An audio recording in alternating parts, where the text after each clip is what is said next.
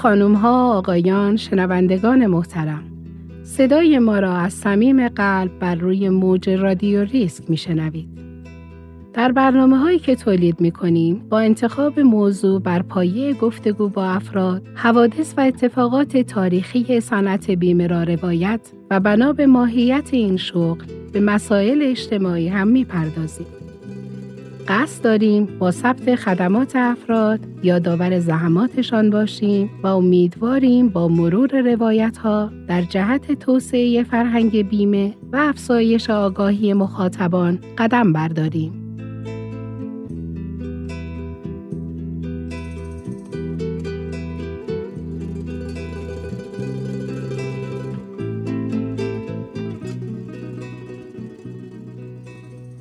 موضوع این اپیزود آقای ابوالفضل سپهرم یکی از قدیمی ترین نمایندگان صنعت بیمه و پیشکسوت این شغله و به علت حجم روایت هایی که ایشان مطرح می‌کنن مطالب در دو قسمت منتشر خواهد شد. در ابتدا از ایشان پرسیدیم زمان ورودشان را به صنعت بیمه بیان و شرکت های بیمه زمان خود را هم معرفی کنند. به نام خداوند جان و خرد و درود بر همه شنوندگان این سخنا. به ویژه درود بر خانم ها آقایان همکار در صنعت بیمه و بالاخص در بیمه آسیا. من در سال سی و چهار سی و پنج وارد صنعت بیمه شدم. در اون موقع مرا معرفی کردن به یک نمایندگی بیمه نمایندگی آقای غلام خان پرویزی.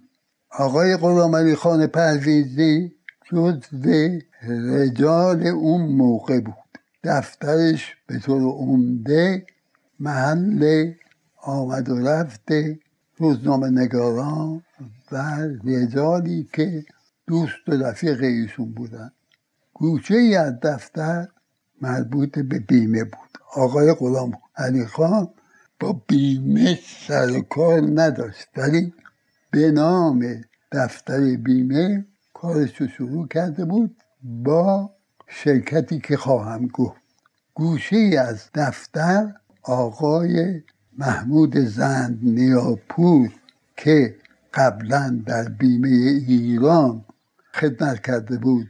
ایشون اداره می‌کرد. من به ایشون معرفی شدم و ایشون به من کار یاد داد. من همیشه از ایشون تشکر کردم. البته روابطمون بسیار عمیقتر شد. و از اینکه به من کار یاد داد چطوری کار کنید؟ کارم فروش بیمه بود. در اون موقع که من صحبت می‌کنم شرکت های بیمه از این قرار بود. دو شرکت دولتی وجود داشت. اول بیمه ایران دوم بیمه اینگوستراخ که متعلق به اتحاد جماهیر شوروی بود. شرکت های دیگه شرکت خصوصی بودن. بزرگترین شرکت خصوصی که ما با او رابطه داشتیم شرکت بیمه ملی بود. وابسته به بنیاد پهلوی بود. این شرکت در اون زمان شرکت خیلی پروپیمان بود. کارکنانش همه باسواد بودن و شرکت با خارج بالاخص با سوئیسیا زیاد بود با انگلستان هم همینطور. این شرکت ها یک خصوصی اولش مهمترش همین بیمه ملی بود. بعد بیمه ای که نهایی ها اداره می‌کردن. یوشا بیمه ای بود بسیار مورد اعتماد مردم بسیار بیمه منظم و مرتب و صاحب نام. بعدها این بیمه اسمش عوض شد شد بیمه البوز یکی دو تا بیمه خصوصی دیگری هم بود. یکی بیمه بود به نام بیمه پارس یکی بیمه بود. بیمه شرق با بیمه شرق رفت آمد داشتم. صاحب بیمه شرق وکیل مجلس بود. با اون خوشوبش داشتم. پسرش شرکت رو اداره می‌کرد. زیاد بیمه پرمشتری نبود. من و آقای زن بعد از اینکه کارمون شروع کردیم موفقیت زیادی به هم زدم. پرسیدیم در شروع کار جامعه هدفی که برای فروش بیمه انتخاب کردید چه بود و چگونه اتفاق افتاد؟ در فروش بیشتر من اون موقع روی بیمه حوادث کارم متمرکز بود. من با خیلی از هنرمندان تئاتر و سینما آشنا شدم. با اونها روابطی داشتم. دوبل کنندگاه یک مؤسسه ای بود به نام استودیو ایران فیلم. در این استودیو فیلم های خارجی دوبله می‌شد. دوبلورها در این استودیو زیاد بودن. به خصوص بعضی از دوبلورها می توانستند چند نوع صدا تولید بکنن. من معتقدم دوبلوری که می توانست سه چهار نوع صدا دوبله بکنه. اگر از صدا می افتاد زندگیش مختلف هنرمندانی که موزیشن ها یعنی کسانی که با موزیک اینا پنجه هاشون دندون سازا پنجه هاشون بسیار آدمایی که حالا زیادتر هم شدن اینها ابزار کارشون دست و پنجهشون بود. بنابراین فروش بیمه حوادث با شرایط مخصوص به اینها آسون بود. و اون موقع در آلمان خانمی بود به نام مارلن دیتریش. این خانم پیکر قشنگی داشت و معروف بود که این خانم پاهاشو بیمه کرد. بیمه هنرمندان روی اعضای بدن زبان به خصوص دیگه کم کم راه افتاده بود. به همین جهت من رو بیمه حادثه با این اشخاص زیاد رابطه داشتم. اون موقع جمعیت در حدود 20 میلیون بود. الان 80 میلیون. هنوزم معتقدم که این تیپ اشخاص در جامعه ما زیاد هستن و به همین جهت فروش بیمه حادثه که جوابگوی نیاز اونها باشه بسیار می‌تواند رایج باشه. با بعدی ها مصاحبه کردم. محمد علی جعفری که خیلی معروف بود. با این خیلی نزدیک شدم انتیم شدم. علاوه بر اینکه بیمه شد از من می‌خواست که ما یه مرتبه اقل من برم منزلش با هم نهار بخوریم و صحبت بکنیم. من علاقمند به کار هنرمندان شدم و از این جهت رفت آمدی پیدا کردم با استودیو ایران فیلم. از ایشان خواستیم. با توجه به پیشینه تاریخی استودیو ایران فیلم که بر اساس شنیده ها کاربری فعلی ساختمان آن خانه سینما در کوچه سمنان خیابان بهار است این استودیو را بیشتر معرفی کنند. مدیر استودیو ایران فیلم آقای ابوالقاسم نظامی بود. حالا چطوری شد؟ با آقای ابوالقاسم نظامی آشنا شدم. قبل از اون یه آقای دیگه ای بود. اون صاحب اون استودیو ایران فیلم بود. اون آقا بچه محل من بود در خیابون شاپور تکه دباخونه و فلان. اون صاحب اونجا بود. میل کد داده بود به آقای نظامی. آقای نظامی مدیر بود و در رشته خودش این کار می‌کرد. من با ایشون آشنا شدن. با این رفت های من اونجا با من خیلی دوست شد. چون پدرش در این رشته در هندوستان کار کرده بود این پسر از کنم دنبال کار پدر گرفته بود. و حالا یه شخصیت بارزی بود. من با دوبلورها به خاطر اینکه بیمه حوادث خاصی به اینها بفروشم رفت آمد زیادی داشتم استودیو ایران فیلم جایی بود که فیلم های خارجی و اونجا دوبله می‌کردن. به خصوص فیلم های وسترن آمریکایی و استودیوی ایران فیلم بود که فیلم فارسی تولید می‌کرد.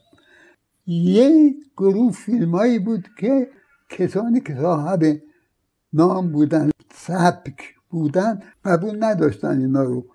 حسین کابوسی محصولات اینا اسم بود فیلم فارسی. دوبلورهایی بودن که چند صدایی بودن. می توانستن به صداهای مختلف حرف بزنن و مطلب بگن. من یک روز گرم تابستان دقیقا یک روز سیزده مرداد حدود ساعت سه اروپ کم بعد از ظهر عاشق شدم. باید صبر داشته باشید. جسارت آقای رئیس جمهور.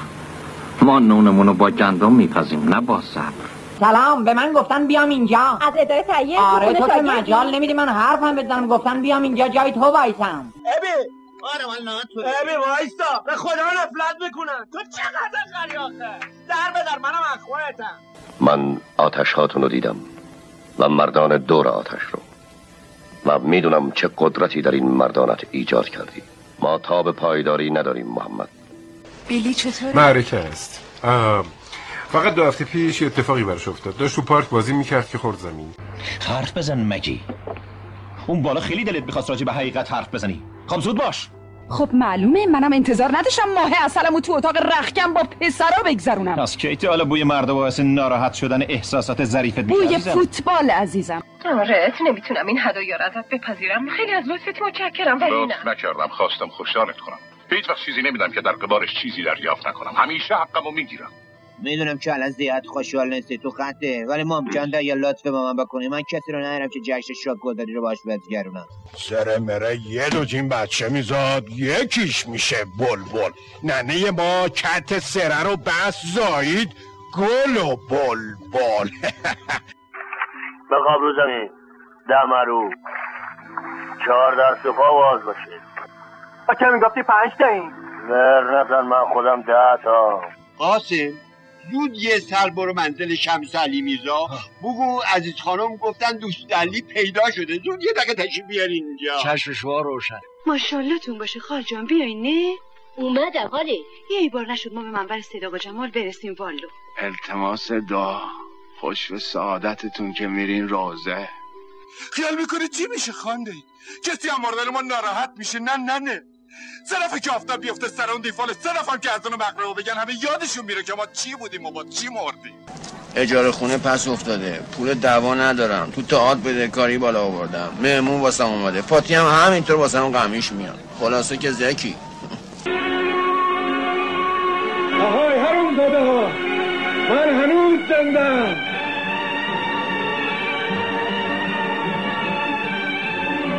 به آزادی دست یافت و سالیان زیادی را در آزادی به برد. حتی زندان مخوف گویان فرانسه هم نتوانست عشق با آزادی را در او نابود کند.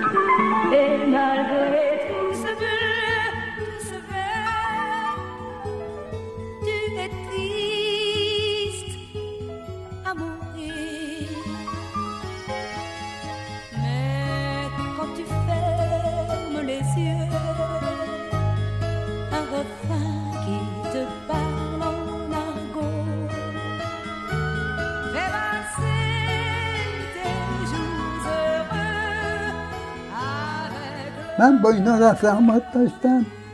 و اینها رو بیمه حوادث می‌کردم. بیمه حوادث روی صدا شد.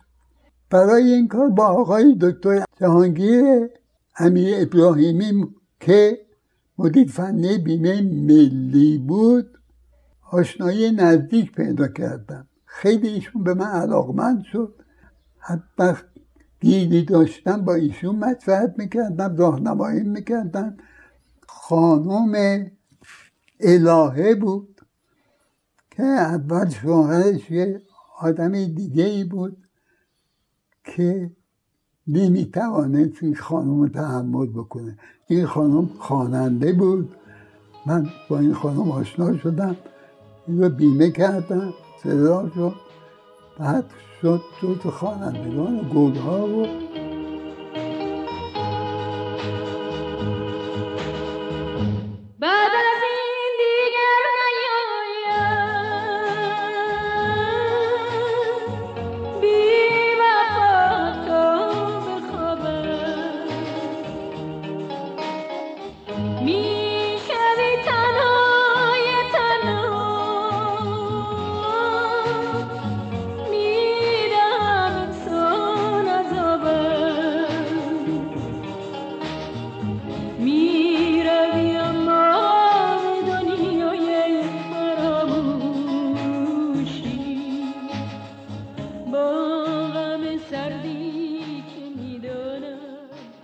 زن و شوهرای دیگه ای اونو معروفن. مجید محسنی معروف با خانومش.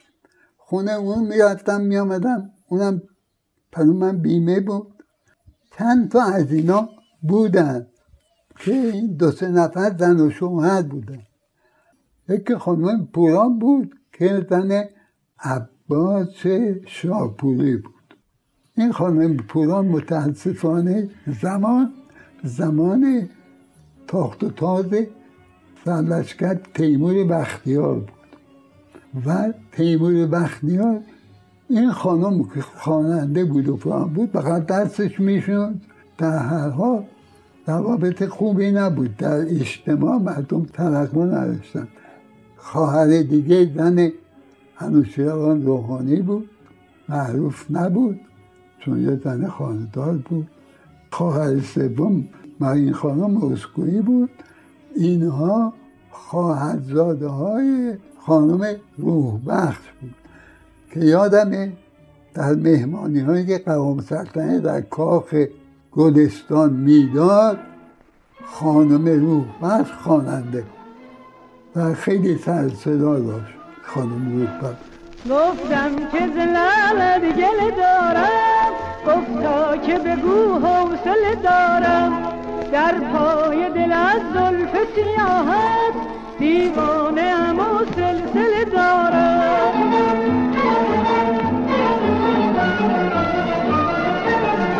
بکن هرچه که خواهی الهی تو گواهی دلی یک دل دارم. بکن هرچه که خواهی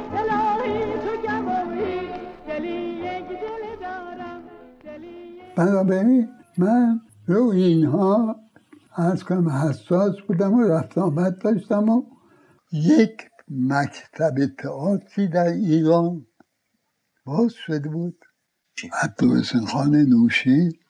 خانمش هم خانم لورتا من با این انقدر نزدیک شده بودم که بیمش کرده بودم. یک هر چند وقت من می‌گفت سپرون بیا. بیا هم دیگر ببینیم ببین با هم نهار بخوریم.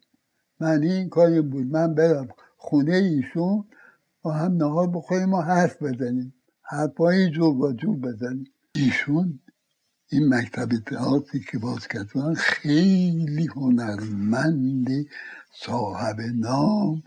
خود ایشون تحصیل کرده هم فرانسه هم شوروی. این آقا که الان میگم خیلی نزدیک بودیم با هم. آقای اسکویی خانم اسکویی خانمش یک خانم تحصیل کرده در کارگردانی تئاتر که اون موقع خیلی اسمی بود. خیلی اسمی بود خیلی شاگرد داشت و از روسیه اومده بود. یه آدم دانشمندی با اون چیز شده بود مترجم کارخونه از کم زوبا آهن که دوسا درست کرده بودن. چه خانم با شخصیت استاد بود و خیلی شاخص بود. به همین جهت هنرمندان بعدشون نمی آمد بعدشون نمی آمد یعنی احتیاج داشتن. دکتر امیر ابراهیمی در اروپا تحصیل کرده بود. و اومده بود در ایران بنا به این چیزایی که از آقای دکتر امیر ابراهیمی یاد گرفتم کسی که هنرمند نوازنده بود خواننده بود هنرمند تئاتر بود این چیزا رو می‌دونست و بیمه احتیاج داشت. منم اینا رو میشناختم و بیمه مخصوص به ایشون ارائه می‌دادم. متاسفانه من شاهد این هستم که کمتر توجه به این دارم. در هر حال اوضاع عمومی بیمه این من با آقای زن مدتی که کار کردیم و سوار کار شدم به ایشون پیشنهاد کردم بیایم یک سندیکا نمایندگان بیمه به وجود بیاریم. ایشون قبول کرد. استقبالم کرد. یه سندیکای نمایندگان بیمه به وجود به نام اتحادیه نمایندگان بیمه با اینکه سه چهار سال از شروع کار آقای سپهرم در صنعت بیمه بیشتر نگذشته بود و طبیعتا هر شخصی در این موقعیت به فکر توسعه کسب و کار خود است اقدام برای تشکیل سندیکا در چنین زمانی برایمان جای سوال شد و پرسیدیم چه انگیزه و پیشینه فکری داشتید که چنین پیشنهادی دادید؟ مسیر زندگی ایشان قبل از ورود به صنعت بیمه پاسخ سوالمان بود. من اول فروردین 1298 متولد شدم من کلاس دوم ابتدایی بودم در کلاس دوم ابتدایی وقتی پدرم مرد من شدم کودک کار یعنی مدرسه رو ول کردم دنبال کار رفتم. کارهای زیادی کردم. شاگرد قالیباف بودن شاگرد سرداز بودن شاگرد سرلخساز بودن شاگرد برزاز بودن. از کنم که این چیزایی که یادمه. آخرش هم شاید داروخانه بودم. در داروخانه زیاد موندم. تا 19 سالگی هم هنوز شاگرد داروخانه بودم. در یکی از داروخانه های بسیار معتبر معروف اون زمان. داروخانه نظامی. صاحبش میز خان نظامی که از این داروخانه نمونه درست کردن در موزه هست. به نام اولین داروخانه مدرن.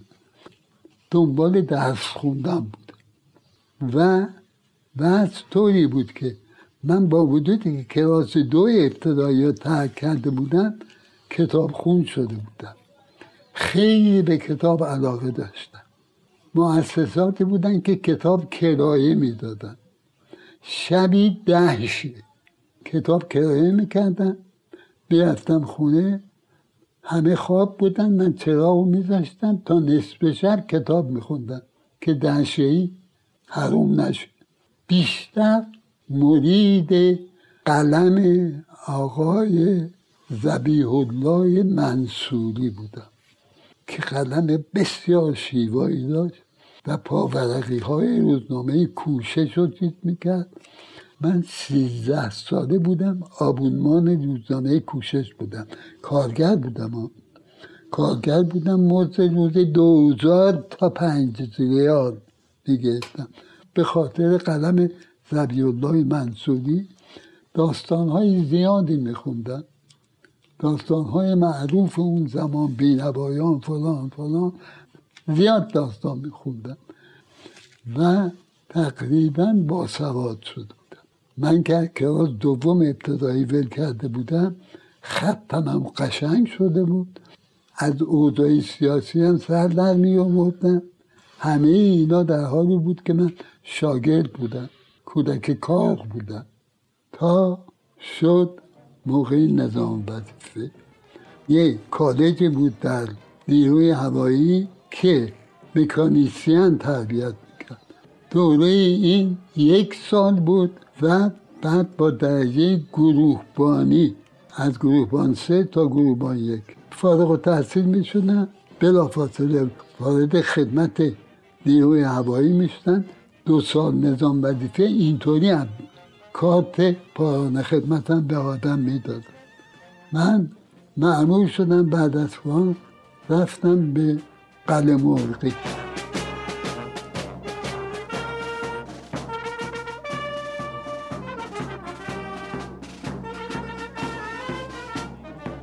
در قلم مرغی در قسمتی که تعمیر هواپیما بود در اونجا وارد کار با درجه گروهبانی گروهبان یکم.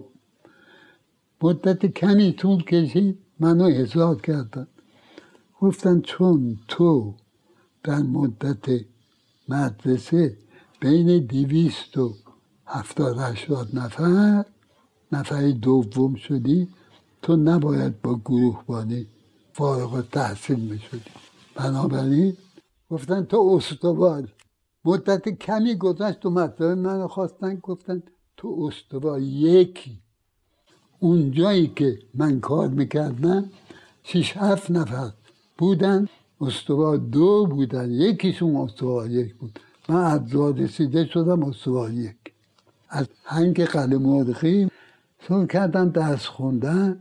تا نصف کاری بود که جنگ شروع شهریور بیست که شد من در ارتش بودم. چون ارتش تسلیم متفقین شده بود به ما یه عده برخورنده بود. ما شورش کردیم و گفتیم که این تسلیم شدن رو به خارجی ها قبول نداریم. در پادگان رو بستیم. دو تیپ شده بودیم. یک تیپ ما بودیم که شورش کرده بودیم. لیدر ما سروان وسیق بود. خلبان بود. ما دور اون جمع شدیم. وقتی دور اون جمع شدیم اینا بگو مگو داشتن. حتی یه تیراندازی مختصری هم بینشون شد. فرمانده نیروی هوایی اون موقع سطح خستوانی آمده بود در قلعه مرغی ببینه اوضاع چی. اون طرف کسانی بودن که با شورش موافق نبودن. ضد شورش بودن. و گفتن که شما تندروی می‌کنید و اصلا این حرفا شورش یعنی سطح خسروانی آمد این طرف که ما رو هدایت بکنه. ادمون اده محدود بود دیگه. اومد این طرف داخل ماسو سروان وسیق چون این کنار من قرار گرفته بود سروان وسیق در من گفت سپرو تیمسا توقیفن ببرینشون یه دنجدار دیگه ای بود. کنار من اسمش یادمه دادرسان. تیمسا رو چیکار بکن ببرید چون کدوم ببر گفت ببریم زیر پله دانشکده دیدبانی یه قهوه خونه هست. الان کسی دید ببریم اونجا. ما از تیمسار معذرت خواستیم و گفتیم که باید ببریم. قبل از این گفتیم ببریم. یه دنجزای دیگه که کوتاه قد بود تیمسار کلش تراشیده بود. چاق هم بود پس گردن چی؟ بلند شد بود یه پس گردن گنده زد به تیمسار گفت حالا بازم وقتی میگن که اضافه حقوق میگه که بودجه نداریم تیمسار هیچی نگو ما تیمسار رو بردیم با عرض معذرت گفتیم بیرون نیاد. در بستیم قفل نکردیم. اومدیم. در این فاصله که ما رفتیم اومدیم وسیق رفت میدون که پرواز کنه مسلط یه دنجدار دیگه هم بود اونم رفت میدون. یه هواپیما این برداشت یه هواپیما اون برداشت بلند شدن. در این موقع نیروی زیر پوش مستقر در باقشا به راهنمایی فرماندهان نیروی هوایی حمله کرد به قن مرخی با زیر پوشا در آهنی ما بسته بودیم. کوبی هم که در آهنی وارد شدن ما شروع کردیم به تیراندازی به زیر پوشا منتها خیال می‌کردیم که زیر پوش دیگه کارش نمیشه کرد. به لاستیکش هی تیراندازی کردیم. قافل از که لاستیک تو پره. رفتن میدون که جلوی پرواز رو می‌گیرن اون دوتا پرواز کرده بود. از بالا هواپیما اون موقع مسلح شده بود. شروع کردن به پوشا حمله کردن کاری از پیش نبود. در این به افسرهایی که تو ما بودن گفتن بابا دیوونگی رو بدهیم کنار. شورش ما گفتیم چشم دیوونگی رو می‌ذاریم کنار. رفتیم با عرض معذرت تیمسا و اون گفتنی آوردیم بیرون. یه اتوبوس داشتیم. تیمسار سوار اتوبوس شد و ما هم ریختیم تو اتوبوس و همه تفنگ هم دستمون به سمت تهران شروع کرد آمدن که بریم ستاد نیروی هوایی. ضمن رفتن هواپیماهایی که بالا بودن شروع کردن به اتوبوس. ما حمله کردن. با اتوبوس حمله کردن طوری نشد. ولی شهر به هم خورد. جنگ شده بود و تهران خبر نداشت و حالا می‌دیدن دو تا هواپیما دارن تیر اندازی می‌کنن و یک کنن از این تیرا همه مردم دست باچه شده بودن از هر سو فرار می‌کرد. ما رسیدیم به چهارراه حسن آباد. تیمسار فرمون داد توقف ایست اتوبوس ایستاد بریم پناهگاه. گفتیم بریم. پناهگاه چی بود؟ گوشه چهارراه حسن آباد یه حمام. حمامایی که پله می‌خورد می‌رفت با این قدیمی ها. خزینه داشت و اینا. تیمسار جلو ما عقبش بیست و چهار نفر. با تفنگ اینا رفت تو حمام.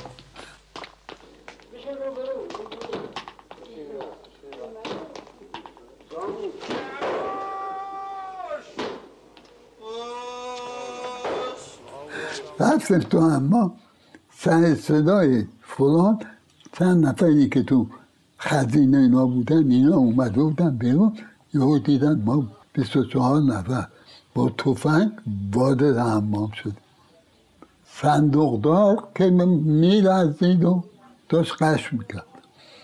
اون دو سه نفر دیگر که لنگ تن لنگا افتاد. لخت افتاد و داشتن سکته می‌کردن. تیمسان گفت آقا بده بده بده برگردیم برگردیم. برگشتیم و سوار اتوبوسه شدیم و رفتیم ستاد رفتیم ستاد رو تا غروب ستاد موندیم و بعد گفتن برگردیم هنگ. وقتی که برگشتیم دیدیم که استوار وزیری که زده بود پس گردن تیمسار افتاده بیهوش خون از گوشش و دهنش و اینا ریخته بیرون. اول زده بودنش. از خون جوانان وطن لاله حبیب لاله خدا لاله دمیده. از ماتم سر به قدشان سر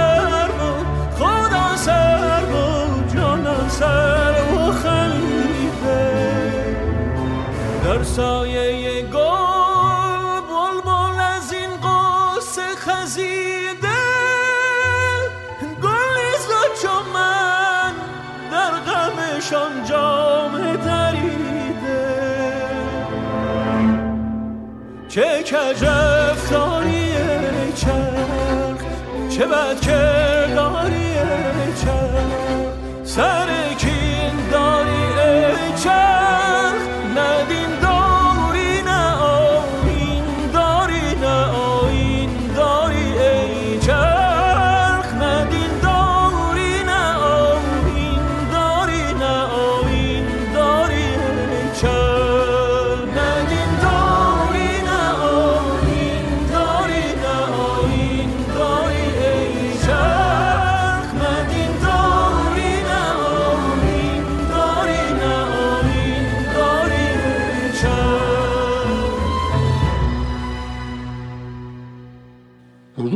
اومدن در تهران و قلعه مرغی رو گرفتن.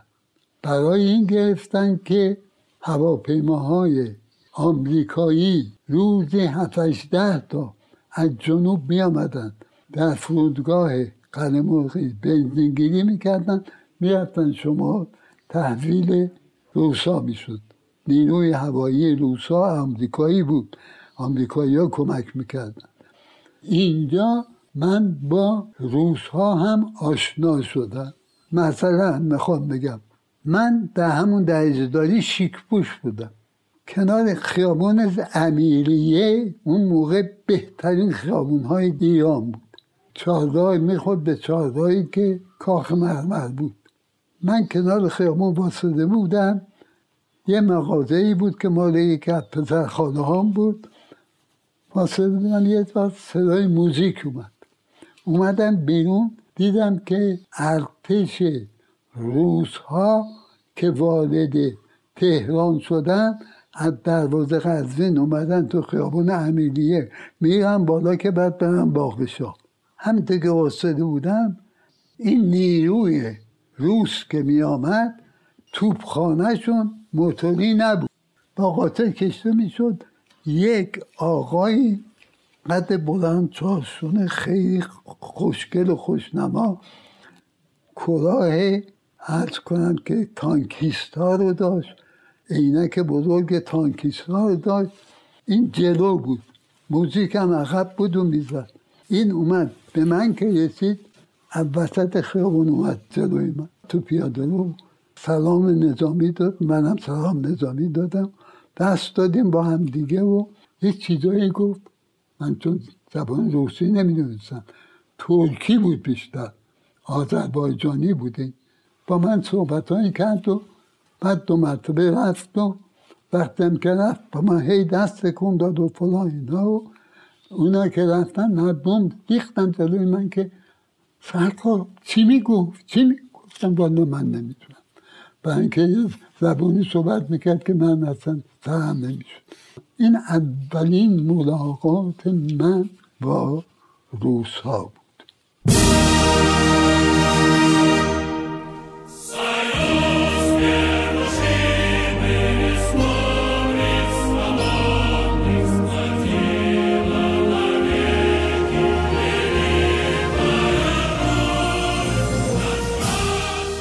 در این زمان انگلیس ها هم تهران بودن. ولی در دوشان تپه خیلی محترمانه رفت و آمد می‌کردن. خیلی محترمان آمریکایی ها لش بازی در بود. کسی جورت نداشت با زنش بری بیرون. آمریکایی ها جلوش می‌گرفتن بعد روسا اومدن قدم موقعی قدم موقعی تصرف کردن. دو تا فرمونده داشتن. یک فرمونده عملیات نظامی اون کارا یه آقایی بود. یه فرمونده مدیریت داخلی که یک خانم بود. آذربایجانی بود. ترکی صحبت می‌کرد. سروان بود پزشکم بود. این اولین کاری کرد اومد آشپزخونه به هم ریخت. آشپزخونه قدیمی بود کثیف بود. دست گل کرد آشپزخونه آشپزان هم آذربایجانی بودن. این هم زبون آذربایجانی صحبت می‌کرد. آشپزان شیفته این شد. این هم طوری بود که انقدر با آشپزان نزدیک شده بود که آشپزان بچه های کوچیکشون رو برمیداشتن. یه بودن که خانم چون دکتر بود. دکتر ببینه و این دکتر هم این بچه ها رو ترتمیز می‌کرد و چیز می‌کرد و پرستاری می‌کرد و فلان و گریه می‌کرد.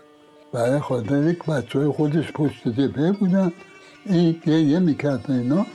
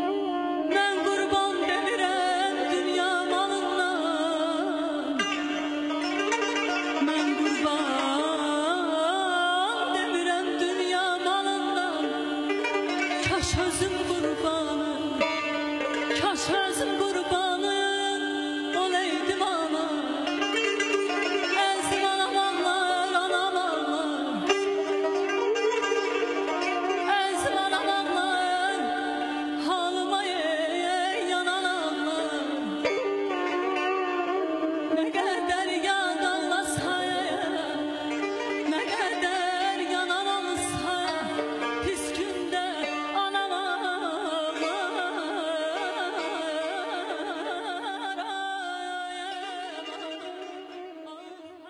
بعد گفتن که جامون نمیشه. روزها همه قلب موقع می‌خوانم. بریم اصفهان. ما رفتیم اصفهان. اونجا من شروع کرده بودم درس خوندن به هدف اینکه دیپلم بگیرم.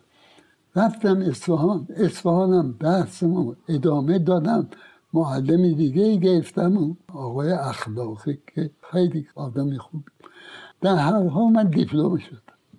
طبق قانون اون موقع ارتش درجه دار دیپلمه نباید وجود می داشت باید می‌رفت دانشگاه افسری من می‌خواستم نرم می‌خواستم برم بیرون. خیلی نصیحتم کردن. استوا یک بودم و دیپلمم بودن موقعیت خیلی بالایی داشتم. فرمانده ها خیلی با من انتیم بودن. هدفم این بود که از ارتش برن بیرون برن دانشگاه حقوق. وقتی که از نظام که اومدن بیرون یه مدتی بیکار بودن یه مجله بود خیلی پرتیاج بود اون موقع. مجله ترقی. معروف بود.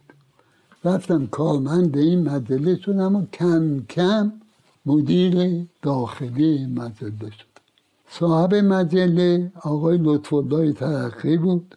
وکیل مجلس بود. از زمین خارهای بسیار بزرگ تهران بود. قومی بود.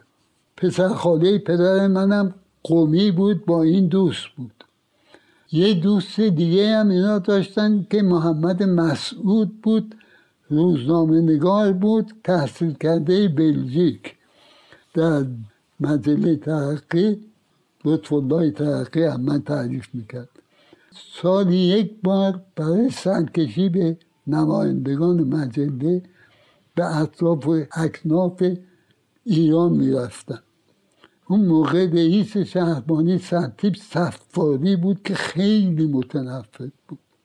یک معرفی نامه از سرتیب صفاری جیبم به شهربانی های همه کشور هر جا که من می‌رفتم توصیه می‌کرد که با این آقا همکاری کنید. روزنامه نگاری بست من می‌رفتم این بر اون یادمه که یه جا از این استفاده کردن بی جهت هم استفاده کردن. کرمان بود. کرمان بود رفتم شهربانی کرمان. کارتون دادم و خیلی محترمانه. امضای سرتیب صفانی بود. گفتن چه فرمایید گفتن بخوام زندان رو بازدید کنم. بفرمایید. دو, سه تا افسر همراه من کرد. من رفتم زندان. وارد زندان شدم. همه تو هواخوری بودن. تو صحن زندان بودن. شوق بود با هم حرف می‌زدن جیغ می‌زدن داد می‌زدن. من و افسرها که وارد شدیم سکوت مطلق همه جاری کرد من یه خود این اتاق و اون اتاق و بی جهت نگاه کردم. همچین که داشت کارم تموم می‌شد زندانیا به صدا آمدن حضرت آقا حضرت آقا حضرت آقا.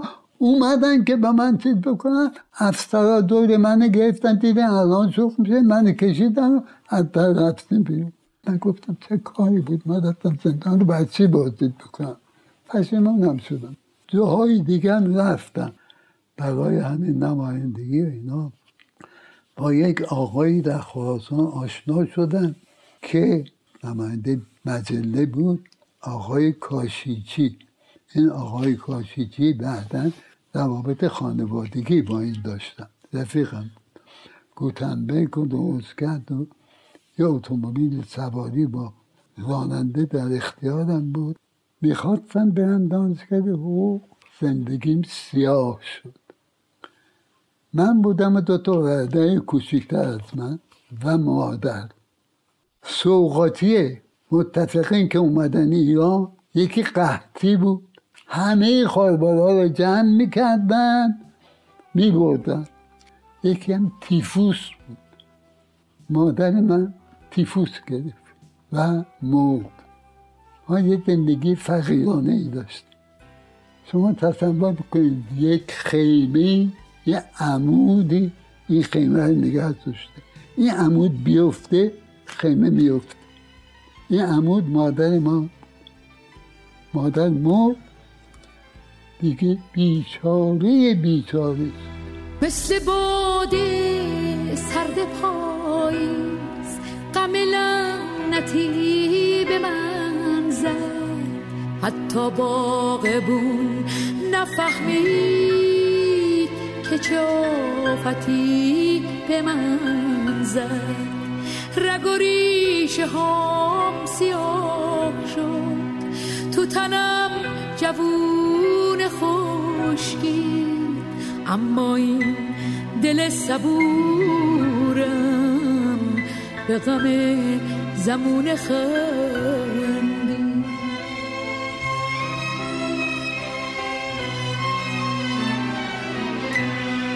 آسمون مست جنونی. آسمون تشنه خونی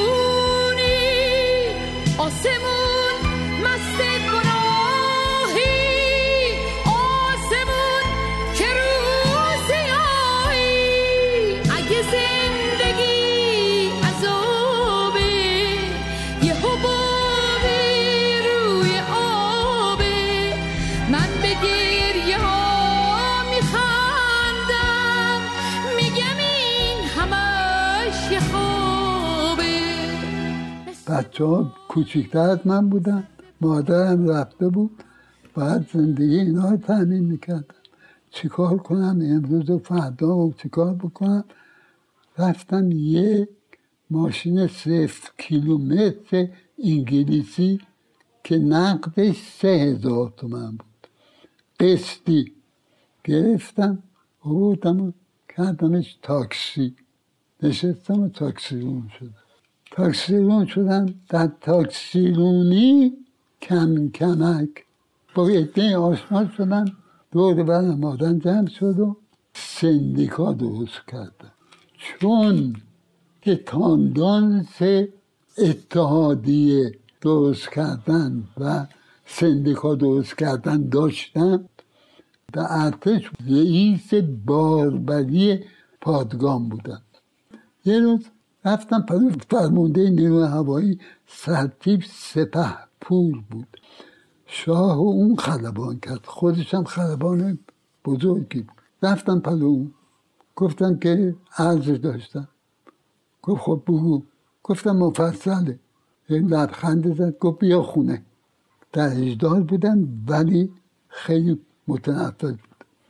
سه چهار تا در اجدال دیگه هم کردم رفتم خونش. گفت تو می‌خواستید با این بیایی اینا رو آوردی گفتم آره گفت خب چیکار داری گفتم می‌خوام اجازه بدی ما یه اتحادیه در اجدال گفت چی؟ چی؟ چی داری میگی؟ بعد از شهریور بود دیگه سپرو می‌دونی چی داری میگی؟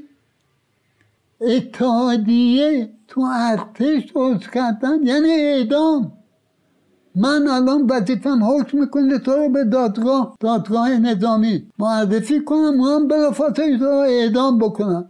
چی داره میگی؟ یعنی اون موقع فکر اتحادیه درست کردن بود تاکسیرون که شدم با یه عده آشنا شدم و اولین سندیکای از کنم که رانندگان رو به وجود آوردن. رانندگان خطوط اتوبوسانی تهران بودن اینا دور من جمع شدن اتحادیه رو درست کردم مقابل سفارت انگلیس تو منوچهری جام کوچیک بود. اومدم روبروی مسجد مجد. یک سالن خیلی بزرگی بود. اون اجاره کردم و اونجا مرتب اتوبوسان ها اون موقع اتوبوس حالا اتوبوس یه نفره. راننده تو پول می‌گیره و همه چی. موقع سه نفر بودن. راننده بود پارکابی بود بلیط فروشم بود. همه اینا تو این سالن جمع می‌شدن. خطوط مختلف. من دیگه خودم یه عده انتخاب کرده بودم اونا اداره بکنن. من نشسته بودم اونا نظاره می‌کردن. این سالن همیشه پر بود. تا کودتای 28 مرداد شد همه جا ریختن. پاشیدن از جمله ریختن اینجا هم قارت کردند و من فراری شدم و مدتی بعد پیدام شد و آمدم. روز تاکسیرانی می‌کردم برای هزینه زندگی. شب می‌شد ساعت نه ده باید می‌رفتم سخنرانی. رسم این بود که آخر خط یه قهوه خونه ای بود. راننده ها حکومتان را جمع می شدن اونجا چایی می خودن همدیگر می دیدن شوخه می کردن و خستگیشون در می‌رفت بعد پا میشتن می رفتن خونه هاشون می خوابیدن صبح زود می آمدن سر کار. داد معشوقه به عاشق پیغام که کند مادر تو با من جنگ هر کجا بیندم از دور کند. چهره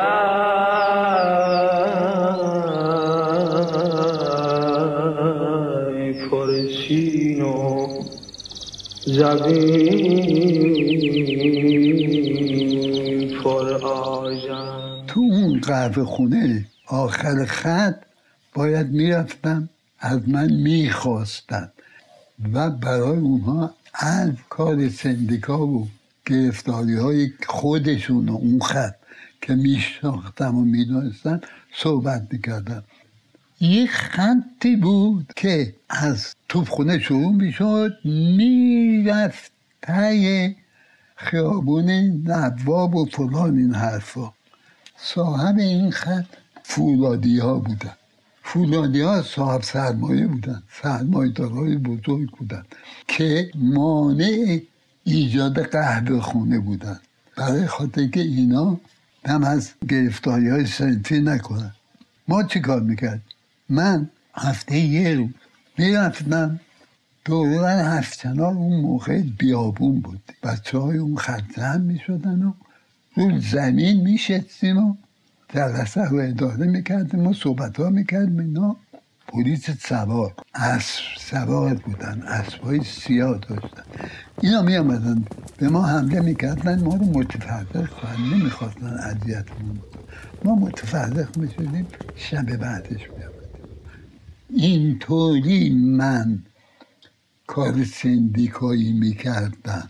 وارد که می‌شدن سلوات شروع می‌کردن سخنرانی کردن و خیلی شایق بودن که من صحبت بکنم. ظاهرا جاذبه داشت سخنم. اینطور می‌گفتن اونا. تا شد نزدیک 28 مرداد. زندگاه رو غارت کردن و به هم ریختن. یه وقت تو خونه نشسته بودیم دور حوض شب بود مهمون داشتن. داشتیم غذا می‌خورد یه وقت دیدم یک کسانی گفتن که بی حرکت. نگاه کردیم دیدیم بالا پشتمون یه عده سربات با تفنگ و سرنده دارن به ما میگن بی حرکت. اومدن پایین و همه جا گشتن معلوم شد اومدن ببینن ما اسلحه داریم یا نداریم همسایه ما یه همسایه خیلی شاپسند بود. رفته بود کلانتری میگفتش که اینا چپن و توده ای هستن. از کنم اسلحه دارن. دو دفعه خونه ما رو گشتن که اسلحه پیدا کنن که دروغ هم بود. آخرش معاون کلانتری اومد گفت این همسایه هاتون میان کلانتری به از شما شکایت می‌کنن. رئیس کلانتری هم سروان دور میشیان بود. گفت به اینا یه نگاهی بکن و گوشی رو بده دست اینا که بابا این همسایه هاتون اینطوری هم. شما رو چپ می‌دونن توده می‌دونن. بابا این حرفا. که اینطوری نبود واقعا. منتها اینا خیلی شاپسند بودن که ما شاپسند نبود. ولی خیلی رفیق پیدا کردم تو اتوبوس به من اون موقع می‌گفتن دکتر. اسم واقعی منو نمی‌دونست. من معروف بودم به دکتر. یه وقت رئیس شهربانی تهران چند نفر از این رانندگان رو گرفته بودن. از این پرسیده بودن این که شما رو میگردونه کیه؟ گفت بودن دکتر. دکتر اسمش چیه؟ نمی‌دونست. این مقدمم تهدید کرده بود گفت به دکتر بگین گیرت بیارم پدر دلیه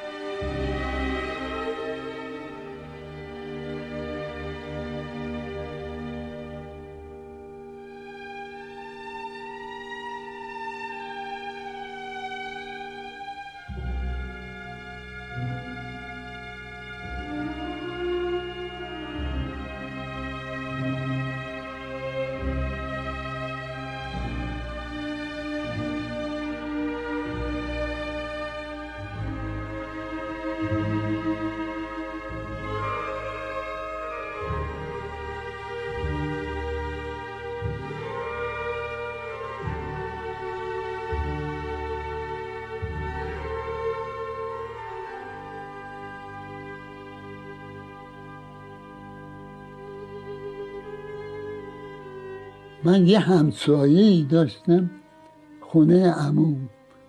این همسایه پدرش می‌دونی بود. یه پسری داشت همسن و سال من بود.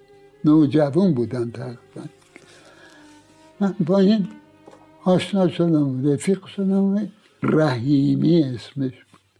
تحقیق کرد و چیز شد رفتم افسر شد و خلاصه شد. سپه بود رحیمی. فرماندار نظامی تهران در زمان انقلاب. این من پشت تاکسی بودم هر وقت رد می شدم این سپه بود بود رئیس شهربانی بود.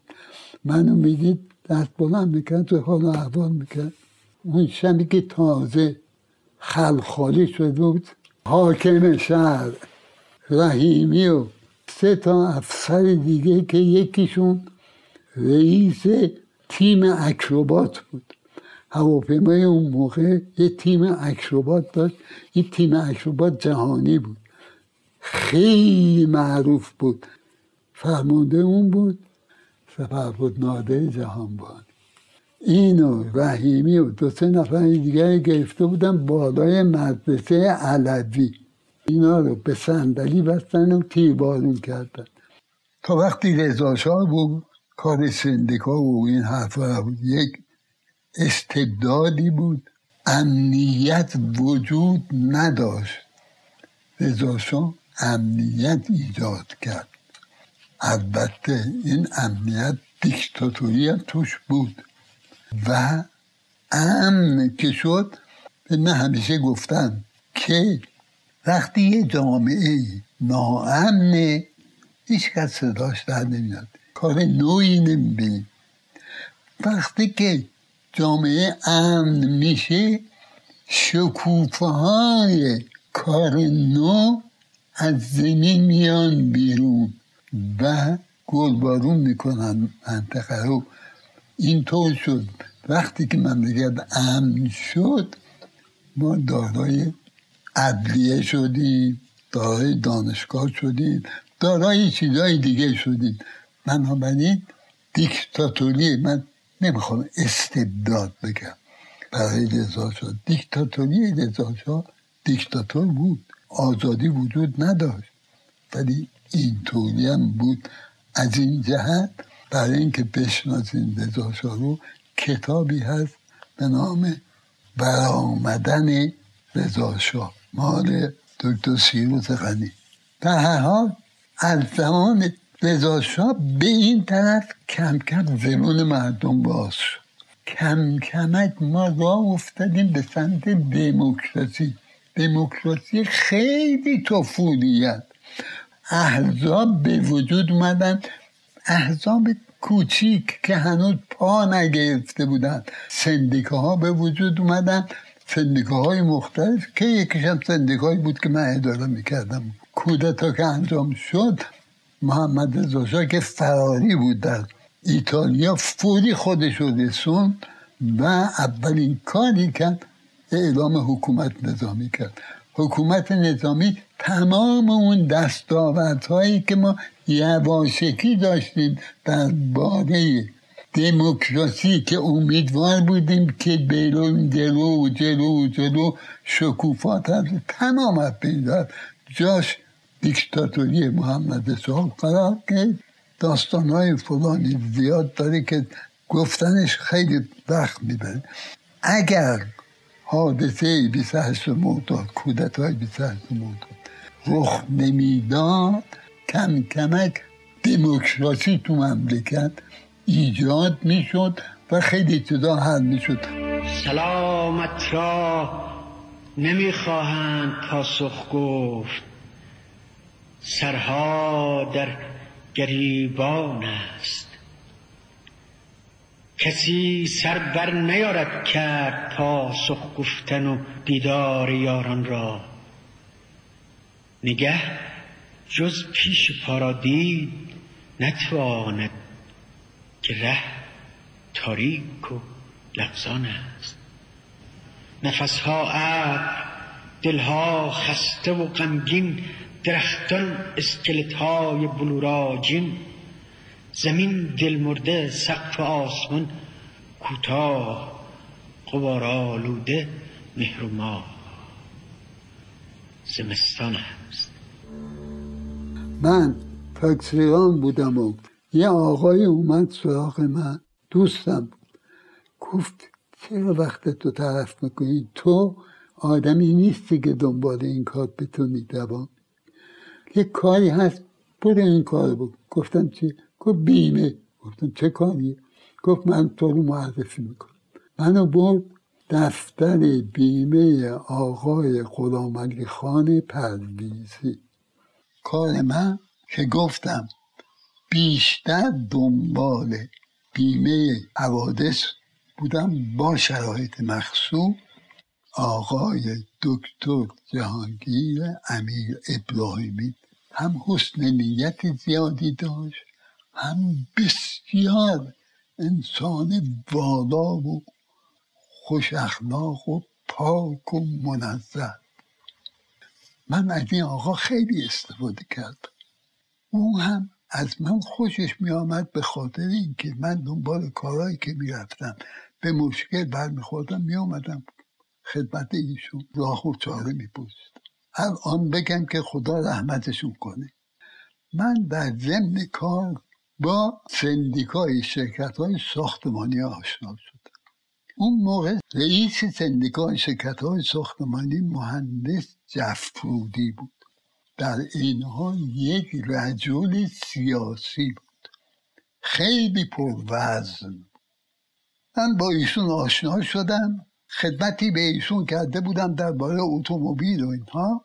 به من گفت شما بیا مشاور سندیکا باش. من قبول کردم و ایشون منو در سندیکا معرفی کرد به نام مشاور سندیکای شرکت های ساختمانی. تو نشریاتشون هم همیشه اسم و آدرس من بود.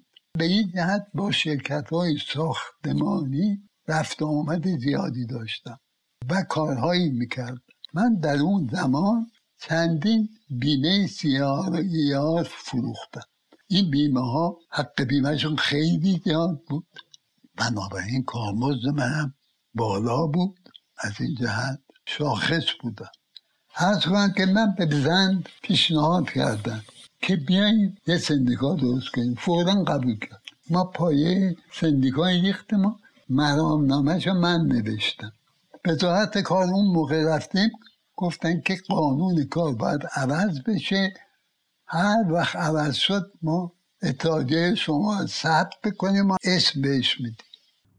با شنیدن مسیر پرتلاطم زندگی آقای سپهرام تا اینجا و آشنایی با روحی سخت گوش و خودساختهشان و مسئولیت های اجتماعی که همواره در نظر داشتند دیگر پیشنهادشان جهت تشکیل سندیکا در اوایل ورود به صنعت بیمه دور از انتظار به نظر نرسیده و پاسخ سوالمان را گرفتیم. اما این تازه آغاز ماجرا و شروع فصل تازه است. که داند به جز ذات پروردگار که فردا چه بازی کند روزگار. ما اتحادیه که تشکیل دادیم نمایندگان جمع شد. منتها نمایندگان همه منزه و پاک نبود. نمایندگان غیر منزه هم توشون بود. من یه اشاره می‌کنم که باید این اشاره رو بکنم.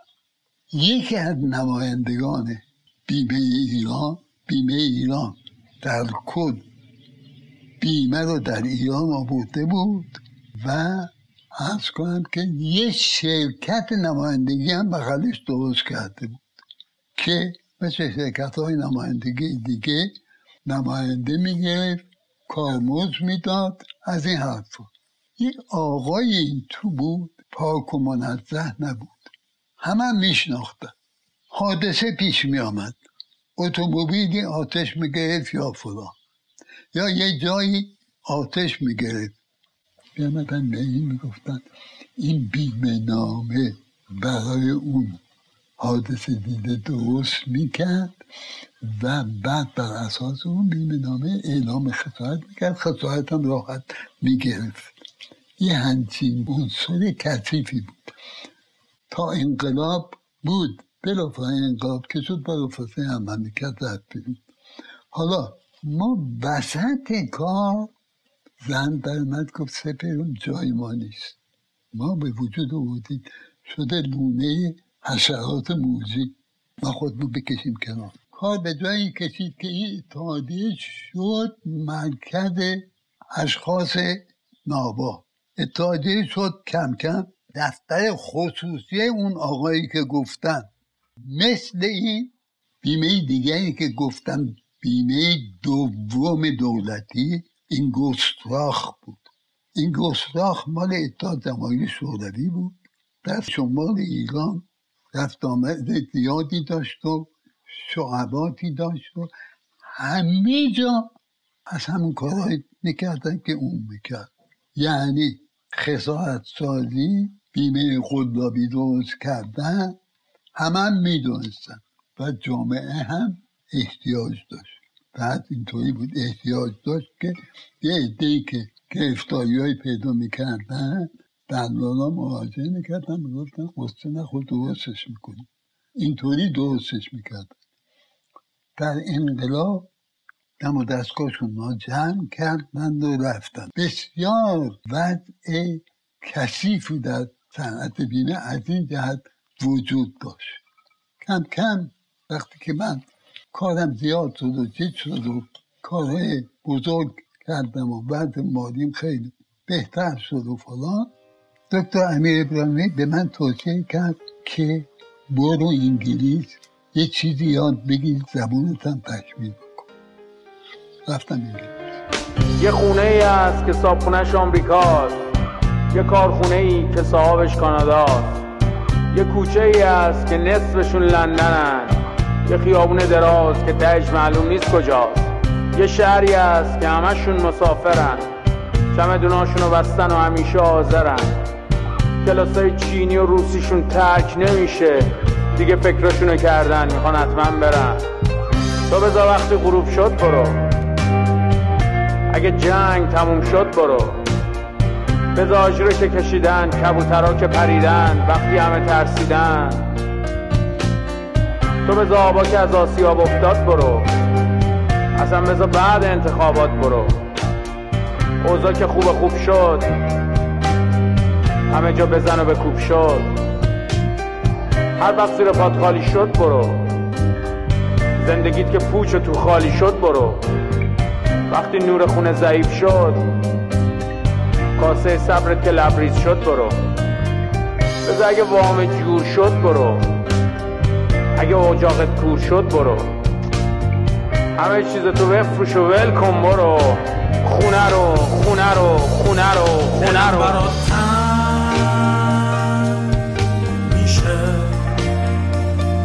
دلم برا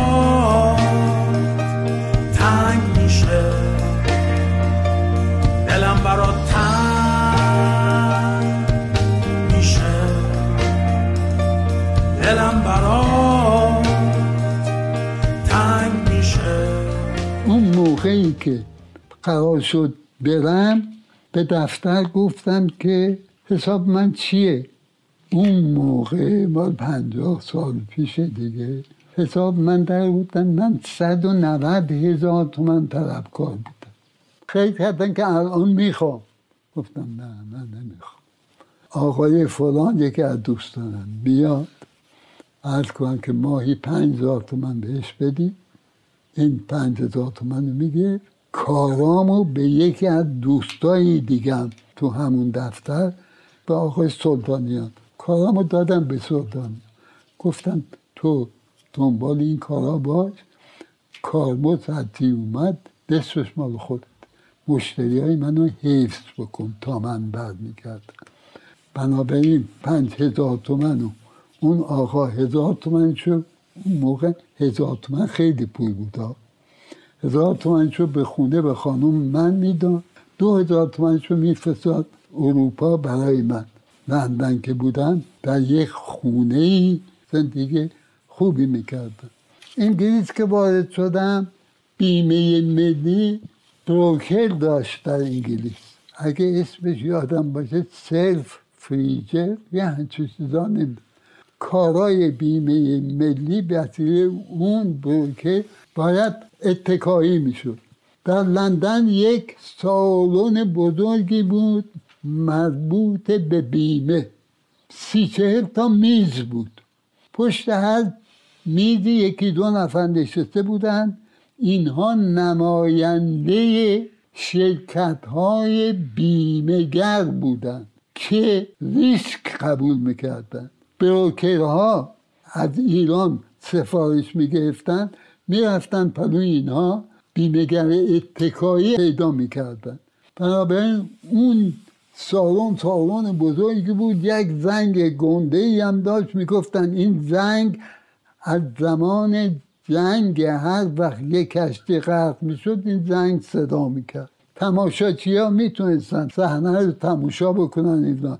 ولی کسی نمی‌تونست به جز خود بروکرها این جریان اونجا بود. من اونجا که رفتم به توصیه بروکر بیمه ملی به یک کالجی معرفی شدم. در اونجا درس میخوندم. یه خود بیمه یاد می‌گرفتم و رو زبونم خیلی کار کردم.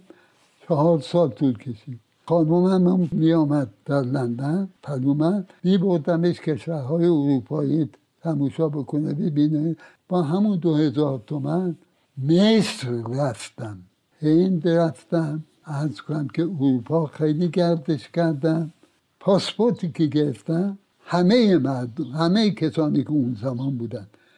پاسپورت ایرانی ویزا نمی‌خواست. اینقدر پاسپورت ایرانی احترام داشت و حالا شما میرید. جیباتن می‌کردن کفشاتن می‌کردن پاسپورتتن کم و زیادت می‌کردن که نباید قلابی بشه. وقتی انگلیس کارم تموم شد هم بیمه یاد گرفتم و هم زبون خوب یاد گرفتم.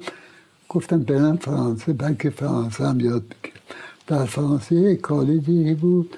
برای آموزش زبان فرانسه شعبه در کشورهای بزرگ داشت. آلیانس. رفتم آلیانس اسم نوشتم. دو سال طول کشید تا فرانسه یاد گرفتم تا یاد گرفتم که کتاب میخوندم شدم آبونمان هفته نامه لوموند دیپلماتیک دو صفحش فرانسه بود دو صفحش انگلیسی. صفحه انگلیسی رو گاردین درست می‌کرد فرانسه رو خود لوموند درست می‌کرد. چهار صفحه.